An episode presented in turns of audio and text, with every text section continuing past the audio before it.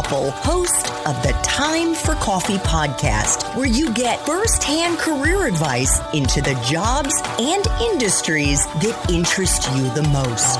And before we start today's show, I have a quick favor to ask you. If you haven't already, I'd be incredibly grateful if you give us a rating and a review on iTunes. And if you're like me, you need to do it now because you'll forget later and because it's the best way to help others who may be in search of career advice to find this free resource. So press pause if you haven't done it and do it right now. I'll wait. Thanks so much and enjoy today's show. Hey there, Java Junkies. Welcome to another K Cup mini episode of Time for Coffee. By the way, K cups come in three sizes single, double, and triple shots, or roughly one minute, five minutes, or 10 minutes in length. So if you don't have time to throw back an entire caffeinated career conversation, these K-Cup mini episodes of T4C can give you a quick caffeinated fix, whether you're on the go or you only have a few minutes to binge. So grab your mug and take a chug, cause it's time for a caffeinated career triple shot K-Cup with my guest, Emily Cunningham.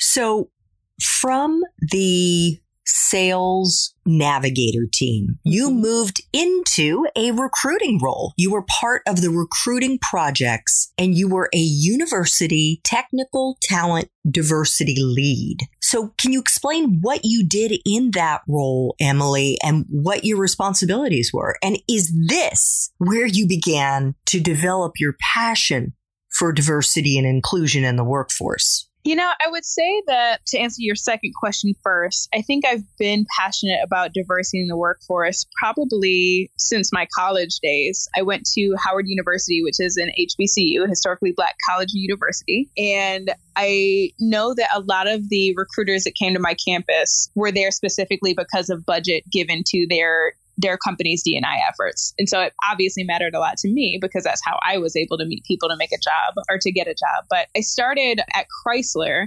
by working with the D&I recruiting team. There was a team dedicated specifically to recruiting at my university. So I think that's where the passion began. However, you know, I think I started to mention when I was talking about the sales role I had at LinkedIn, I knew that these are skills that I had that I was good at like talking with people and walking them through a process and having that process come to a culmination. So I was like, you know what? I think that recruiting is very similar to sales in that you have somebody who's interested in something and you kind of sell it to them and you walk them through the process and then they decide to be in whether or not we move forward. So I, I, I thought that would be an easy transition. The hiring manager thought so too, which is why I think I got the job. But it wasn't until I was in the job that I was named the lead for our team's diversity inclusion recruiting efforts just because of natural things that I was proposing about the team. I was like, hey, it seems like there are some biases that are happening in how we are trained to review resumes. We are being trained to look at certain schools, which could exclude a lot of awesome talent that we're just like not even considering, or just things like that. So I started to just kind of naturally propose that we do more things. And it was proposed to me by my manager that I just take a little bit more of the time of my workday to spend time about like thinking strategically about how we can shift the way that we recruited on the university technical recruiting team to be more inclusive in its in its practices. So I was still recruiting with a good amount of my time, but all of my passion was going into thinking about how to be more diversity focused and more inclusive thinking in our team's work.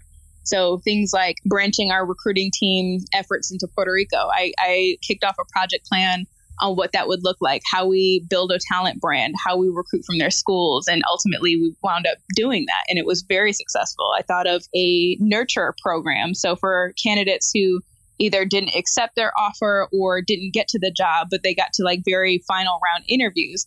How do we keep them in mind? Because maybe the time wasn't right then but maybe it will be later. So how do we like build a process so that we're regularly reaching out to them and letting know when we have job processes or job postings or letting them know how to do well in our interview processes things like that? That's when i developed probably less my passion for diversity inclusion but more so like how strategically we can think about implementing it and how to be a project planner in general which ultimately turned into my program management career.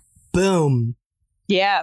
You beat me to the punch. I was going to say, you know what this sounds like to me? This sounds like you were doing a PM role, although your title was different. Oh, yeah. But the yeah. function was the same. You were problem solving. Mm-hmm.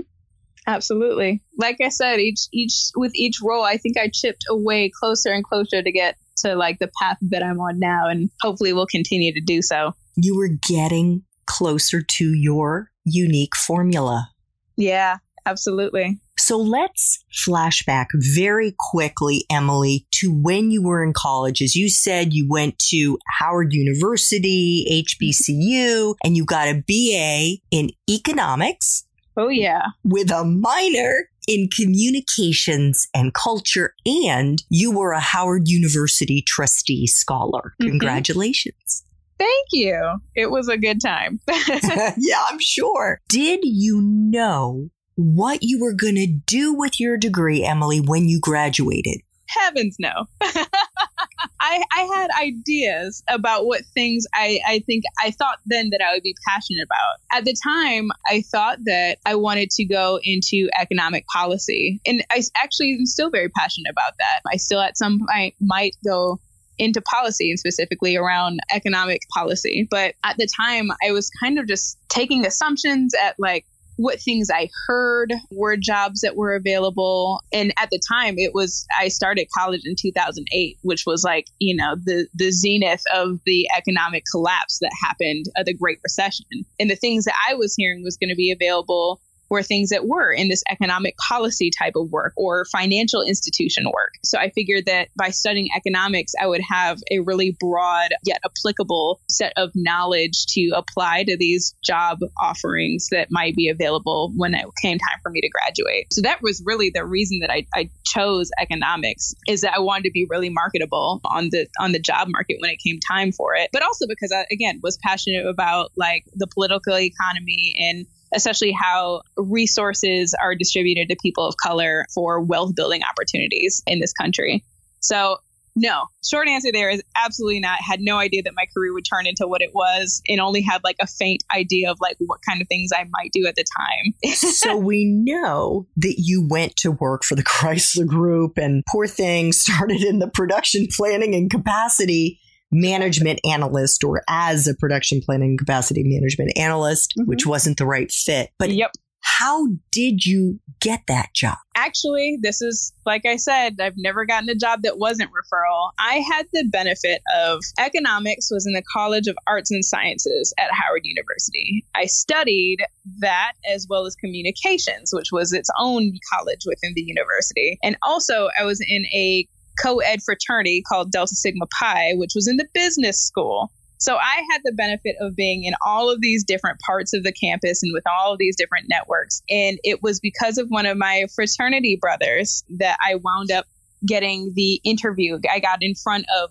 Chrysler. He was a really good friend of mine, is still a very good friend of mine. And I told him I, I had a few offers for for full time employment getting closer to graduation but they weren't things I was very excited about. They were kind of like very uh, just jobs that I wasn't excited about. I don't want to demean them. So he introduced me to the guy who was his hiring manager at Chrysler. And one, I think I was able to ride the coattails of his brand. His hiring manager at Chrysler absolutely adored this friend of mine, just thought that he was the creme de la creme. Anybody that he would put in front of him must also be the creme de la creme. So that got me, I think, the the conversation and what got me through the interview process was that I did have some knowledge available to me. I think that I was benefited by having studied economics because I was understanding of like the landscape of like the automotive industry and the role that it played in not only the economic crisis, but its potential rise. I entertained people with those conversations, I think. Also, I had like some analytical skills available to me. Again, I did do well in my econometrics and statistics classes that I would later learn are not signals of performing well in analytical roles. Um, that's, that's how I got into the front door was again this friend of mine who was in this co-ed frat of mine, Delta Sigma Pi, who made the introduction to me to the hiring manager. And I, I want to flag here, I, I, have returned the favor. He now works at LinkedIn. So, Great. Yeah. So the, the network just continues to give there. Thanks for tuning in to this K Cup mini episode of Time for Coffee. If you want to listen to our entire caffeinated career conversation, please check out the show notes for this episode. Thanks so much for listening to this latest episode of T4C. And if you're interested in learning more about my coaching services for confused college students and recent grads, feel free to check out the Time for Coffee website under the coaching tab at time, the number four, coffee.org, or text me at 202 236 5712. That's 202 236 5712. Bye.